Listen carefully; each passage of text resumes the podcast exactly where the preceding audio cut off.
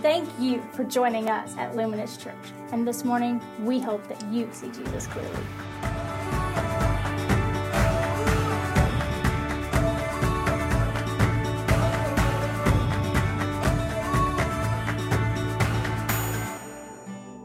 All righty. Come on, get a little hand clap this morning. Oh, I got the lights on me, so I have the heavenly glow from my head. So uh, thank you for having me this morning. Pastor Rich Brown from Abilene, Texas. My wife's not here. She's at home recuperating from her back. We've been married uh, just kidding, 27 years. So I can do that because she's not here. And this is not this is not on tape, is it? So anyway, but thank you for coming out. Um, Brandy and Ben Chapman, are they amazing leaders or not? Come on, somebody. I just have a bone to pick with you because you you told me to come this week, but I didn't know it was a one year anniversary next week. And you have food. Is this a black thing or what?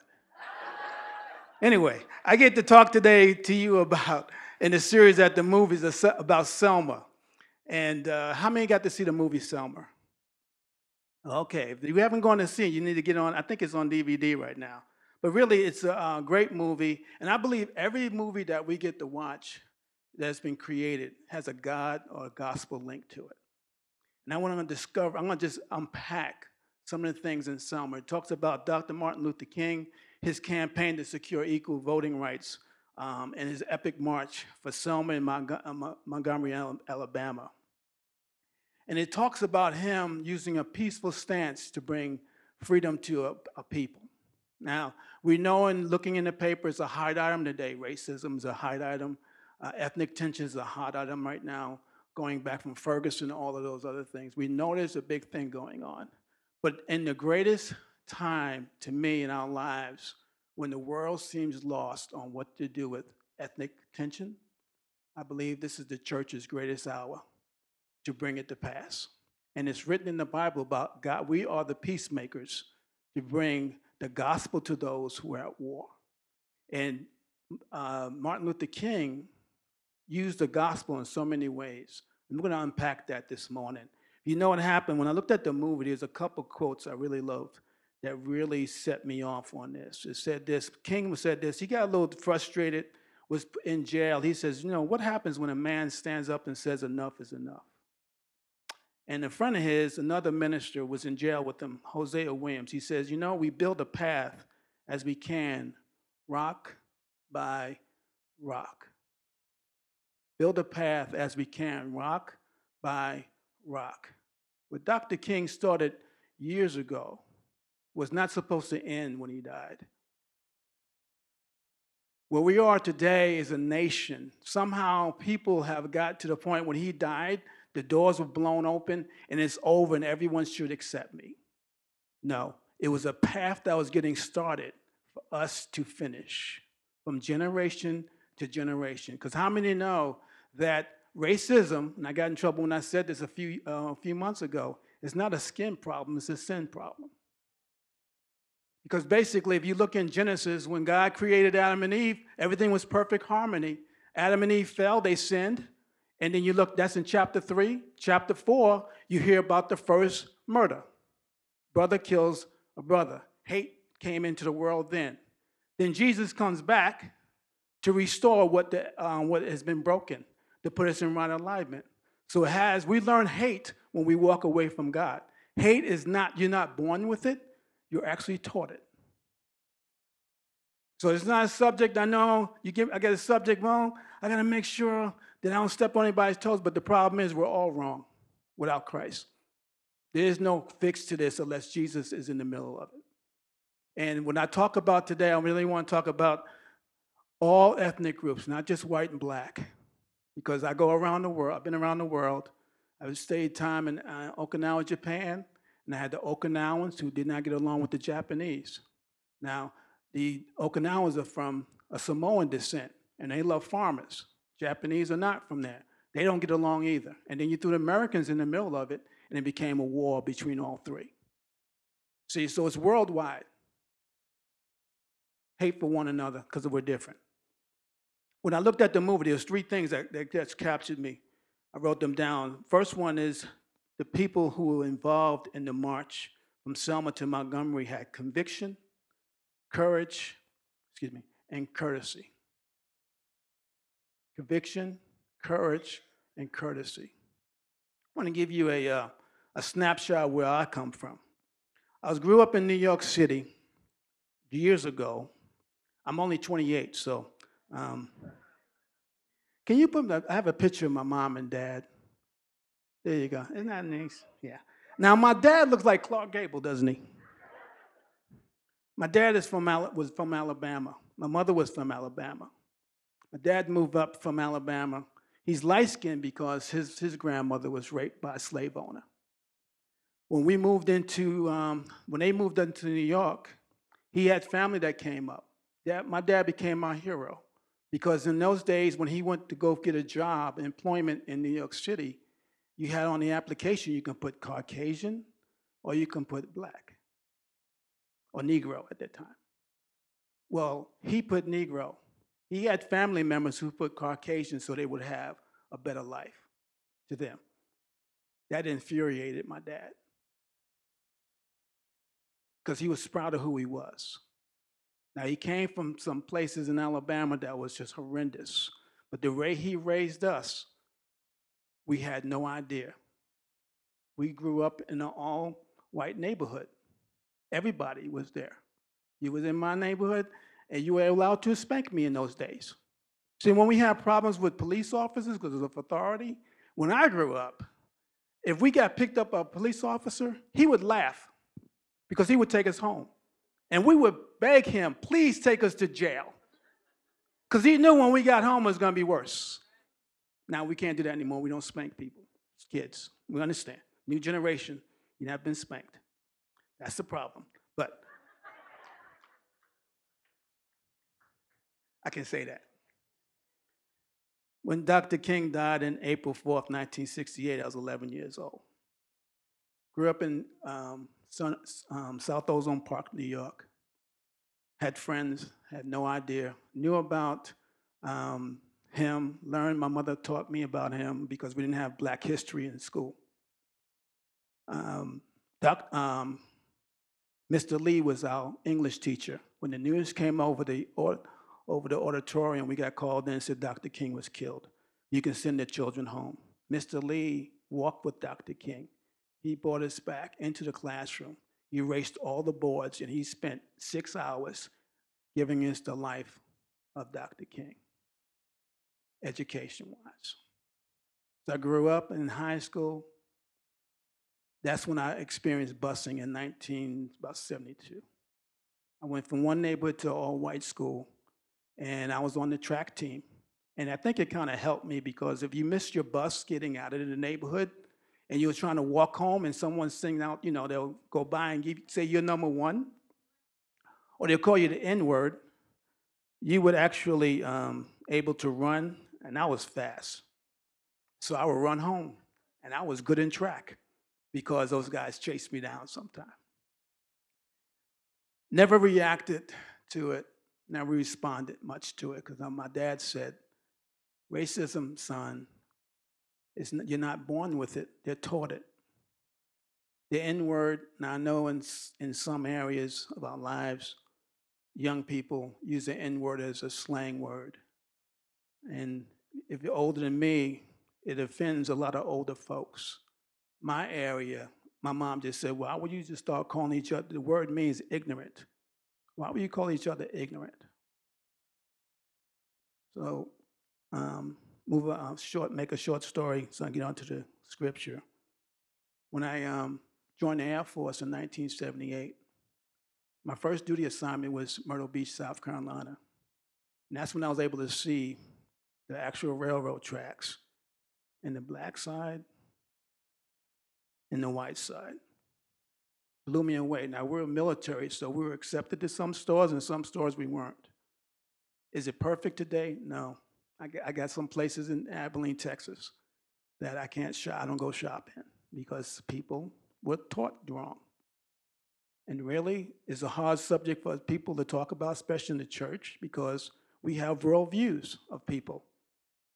We think this certain people, if you're Hispanic, is this, the black, you're this. We have these preconceived notions that we grew up with versus everyone's equal.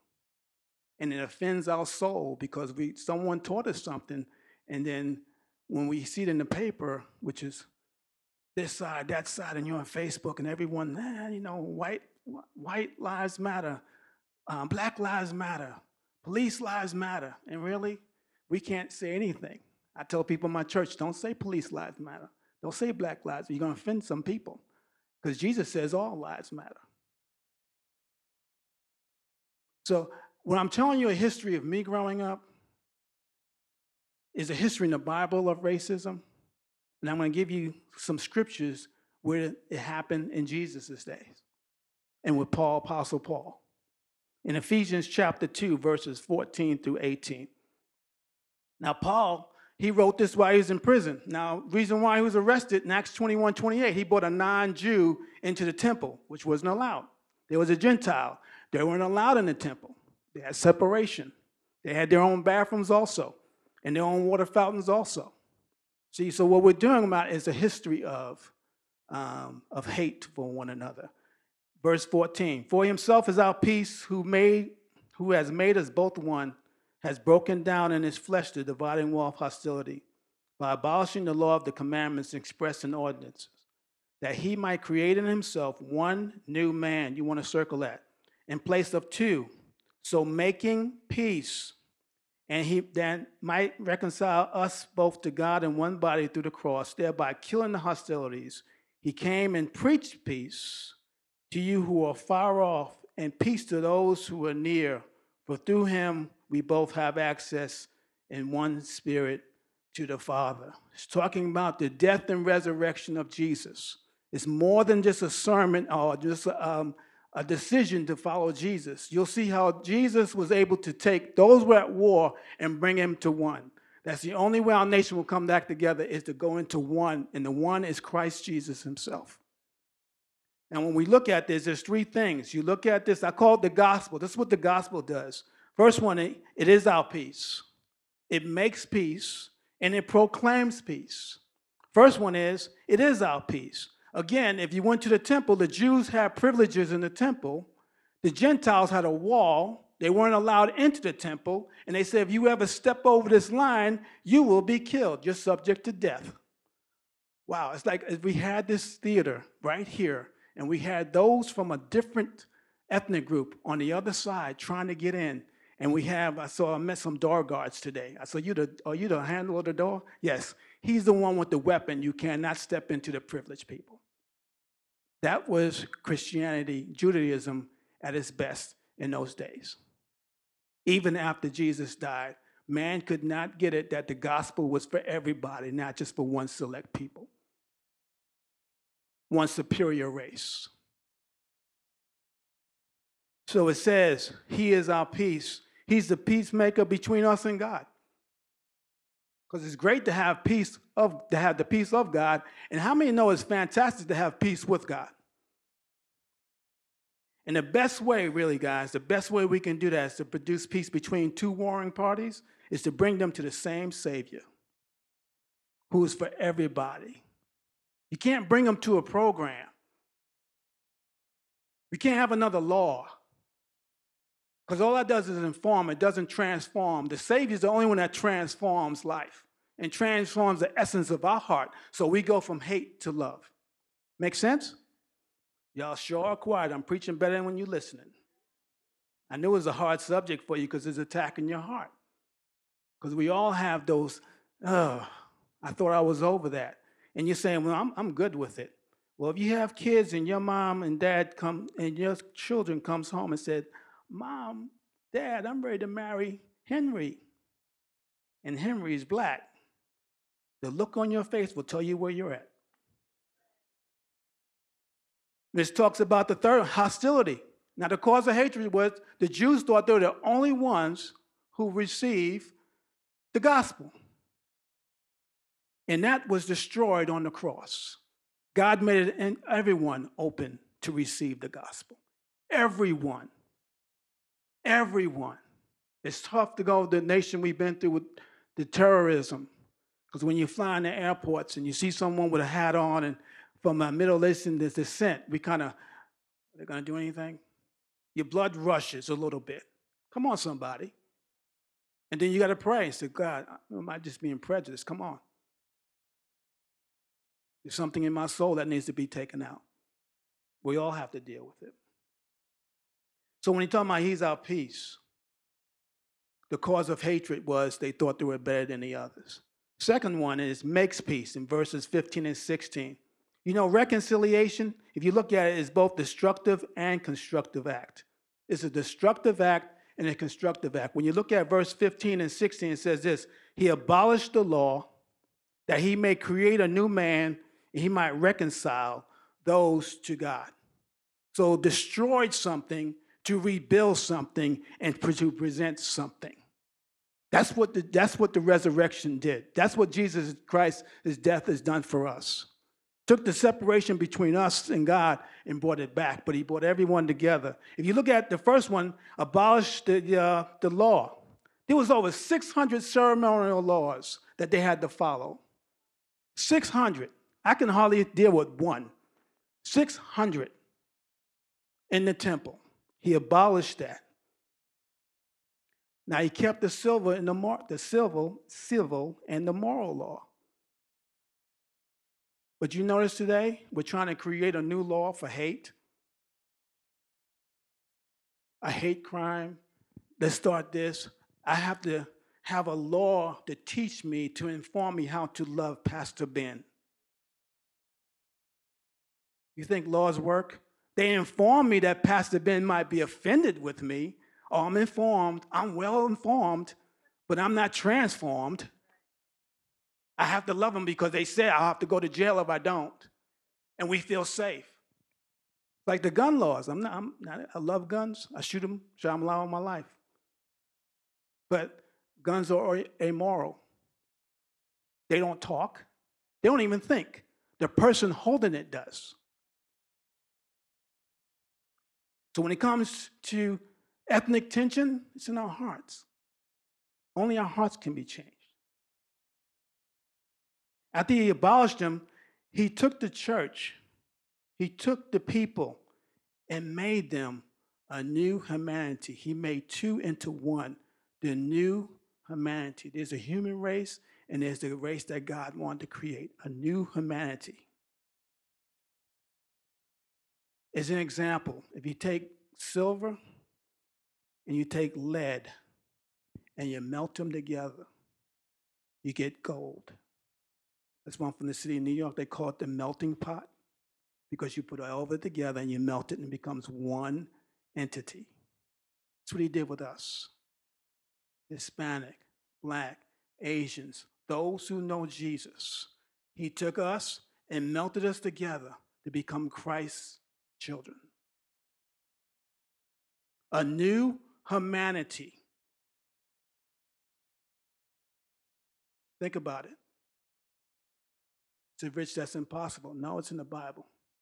All things are possible with God. Galatians 3:28 says this: There is neither Jew nor Greek, there's neither slave nor free, there's no male or female, for you're all one. Everyone's of all one in Christ Jesus. We're all one. Doesn't matter. That's why we can do organ transplants. Those are the vital organs. This doesn't mean anything, except I stayed in the sun a little longer. There you go. Now you're laughing. Say, come on out of there. Then he did this. He reconciled that new humanity, humanity to God, to itself, and to God. He reconcile all us back to him. As we become one, all goes back to Jesus. Isn't that amazing? All goes back. You could save a lot of money going to court if you just take someone to church.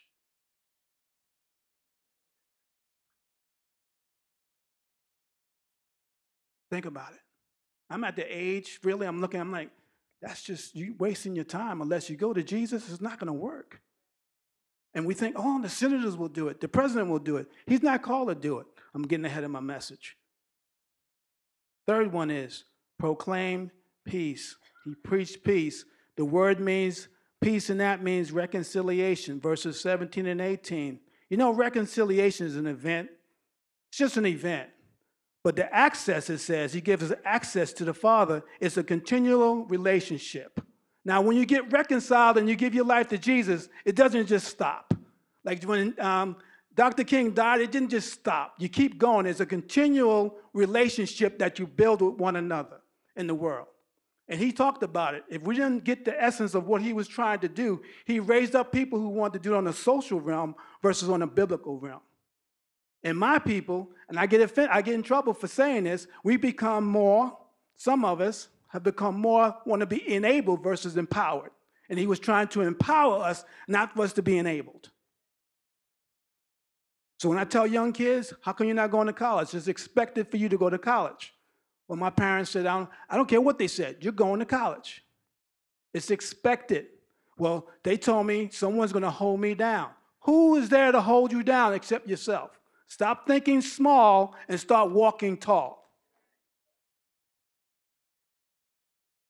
There's no barriers there. There's a path that's open, and we do it. As a church, we walk in relationship with Him more and more, and we start walking in relationship with us more and more. That means Sunday becomes Monday, Tuesday, Wednesday, Thursday, Friday. We just don't see each other on Sunday.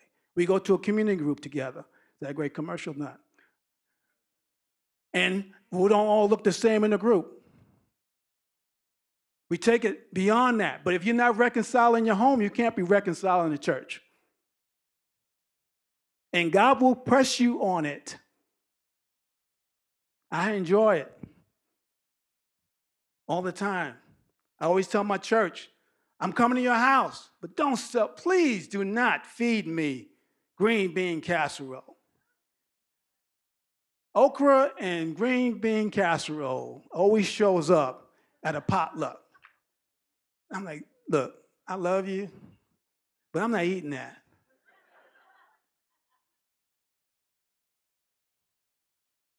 Access is a continuing relationship. What he's saying, when we, we, we are the ones who proclaim peace to people. And when we're proclaiming peace to people, Jesus is working through us to people. It's not you, it's Christ in you. Romans 5 1 and 2 says, Therefore, since we have been justified by faith, we have peace with God. That should be someone to celebrate. Through our Lord Jesus Christ, through him we have also obtained access by faith into this grace which we stand.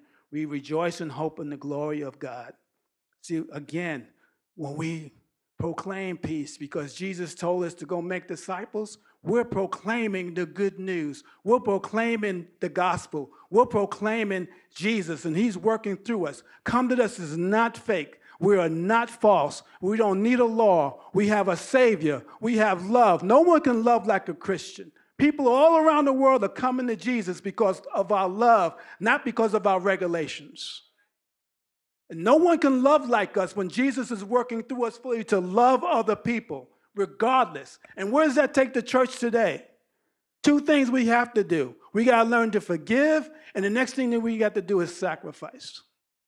The same thing Jesus brought forgiveness and sacrifice to set other people free. 2 Corinthians 5 18 and through 20 says this All this is from God, who through Christ reconciled, reconciled us to himself and gave us the ministry of reconciliation that is, in Christ, God was reconciling the world to himself.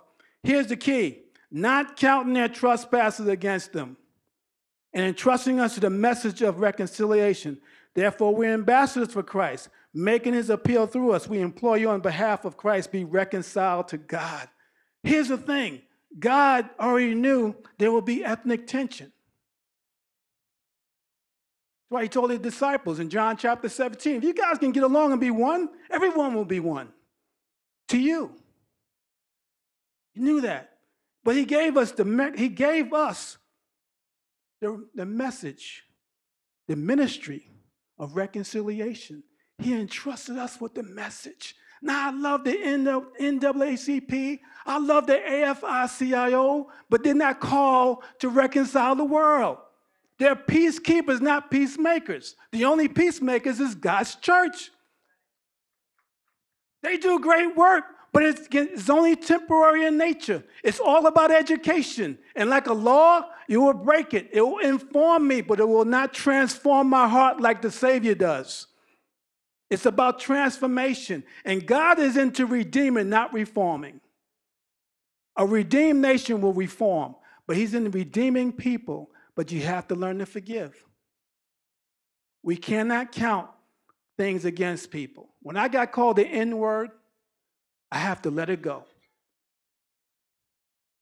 Have to let it go. I started preaching about unity in the African American church. I was told not to come back, and I had to let it go. I have a light skinned wife. That's crazy, because if you know the story about dark skinned and white and light skinned African Americans, oh boy, I get looked at like, what are you doing with her? She's a red bone, they call it. And then I got my Hispanic brothers when I'm in the store chasing her around. So get away from her. Eh, they don't know who she is. But the only ministry God has given to us as a church, that's what makes it exciting. Just more than three songs and showing up. It's about going in our relationships here and bringing them in, the, in our neighborhoods there and reaching out to people. Reconciles here the separation and broken created by what? Sin. And restore the communion between God and people. Sin broke us up. Jesus destroyed sin. Now we have communion with Him so we can have communion with people. So you're looking at a social realm. It doesn't work. It's not going to work unless the church steps up. It's not going to work. It'll be temporary in nature. That's why we have peacekeepers all around the world. They can't do anything until the church gets there to make permanent peace. Who's the permanent peace? Jesus Christ. Yeah, I know. Second one, sacrifice. See, back in the 50s and 60s, the church felt they were silent they felt this was a social issue. They were afraid to preach about it because someone, the high tithe, might take it out. I'm from New York. I remember when the Italians came into New York and they didn't want them to come to church. And the Vietnamese came to New York. They didn't want them to be in business. And African Americans got didn't get along with the Vietnamese because they bought up all the stores. But I forgot, we're the ones that rioted and tore up the stores, so everyone left. So they came in and bought the stores. Make sense? We destroy ourselves without Christ. And the church decided it's a social issue. Dr. King was in the Birmingham jail. He wrote this letter, but he wrote a quote. Put that quote up. Talks about sacrifice. In today's church, if today's church does not recapture the sacrificial spirit of the early church, listen to this, it will lose its authenticity forfeit the loyalty of millions, and be dismissed as an irrelevant social club with no meaning for the 20th century. That was a prophetic word back in the 60s, and we've been fighting back ever since. Because a moment in time came when we should have been involved and we didn't. And God says, now, today, it's back. What are you going to do? Well, we got to go. Young people, you got to go. Older folks, you got to go. We have to learn to build relationships, authentic relationships here and then out in the community. And that is attractional to other people. And if you're not moved by that, then you're not really born again because it should break your heart to see humanity split and fighting and carrying on. And you live in the greatest city in the nation to do that. Because I looked up, the Hispanic culture outweighs a lot of people here. What are you going to do? Versus build, we can't build a wall. We're not called to build walls, we're called to build bridges. And I talk about sacrifice, guess what? Our preferences have died at the cross. We have no preference. I have no preference. I like all type of music because I was born a reconciler. So I love Steely Dan. Some of you guys, who the heck is that? I listen to Kiss. Oh, I got someone with that. Listen to everybody. Because I find beauty in everything. Worship team.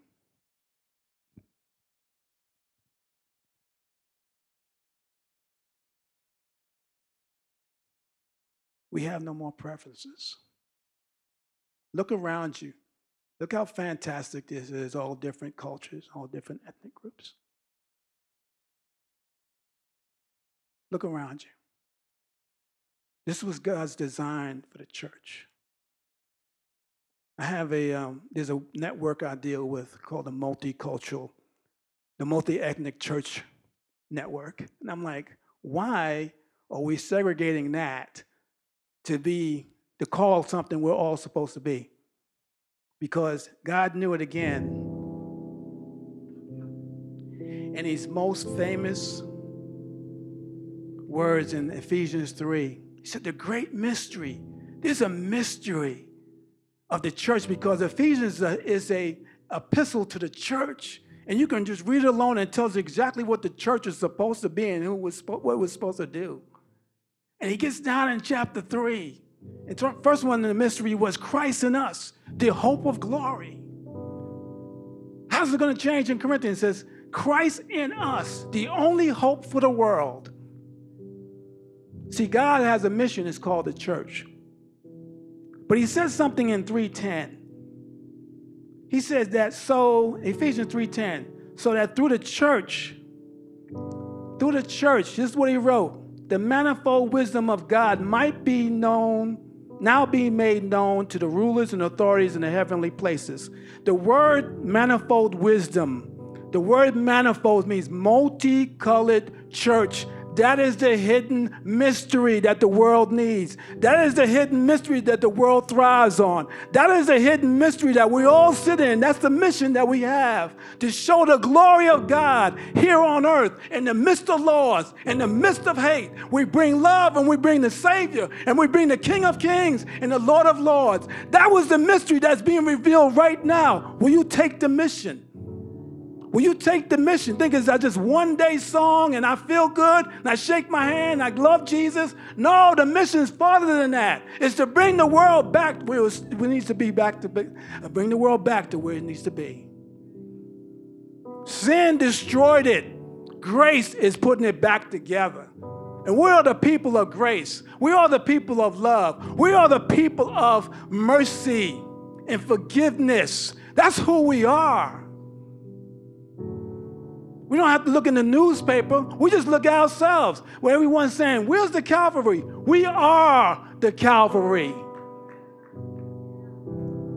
And the three words that marks me today until I lay my life down that when King died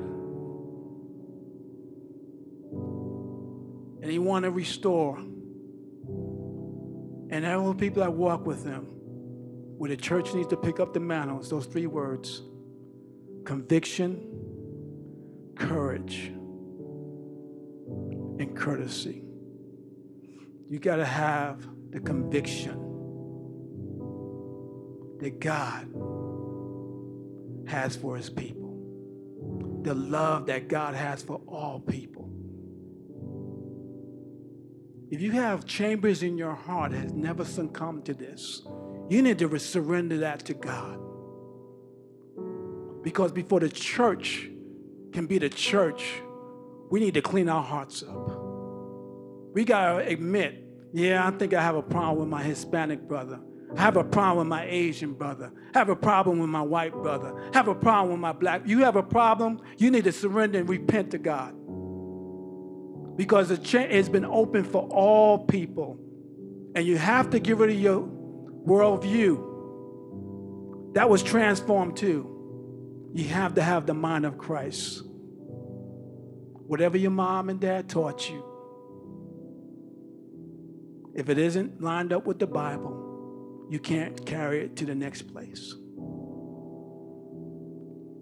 Amen. Just close your eyes. Let me pray for you. Father in heaven, I thank you today.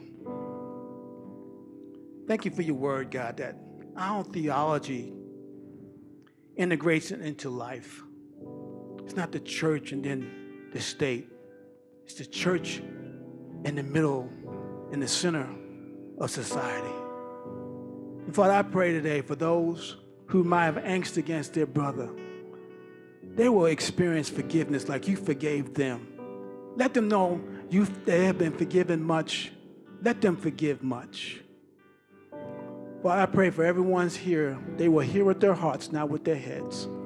Every age group, God. Whatever they were taught.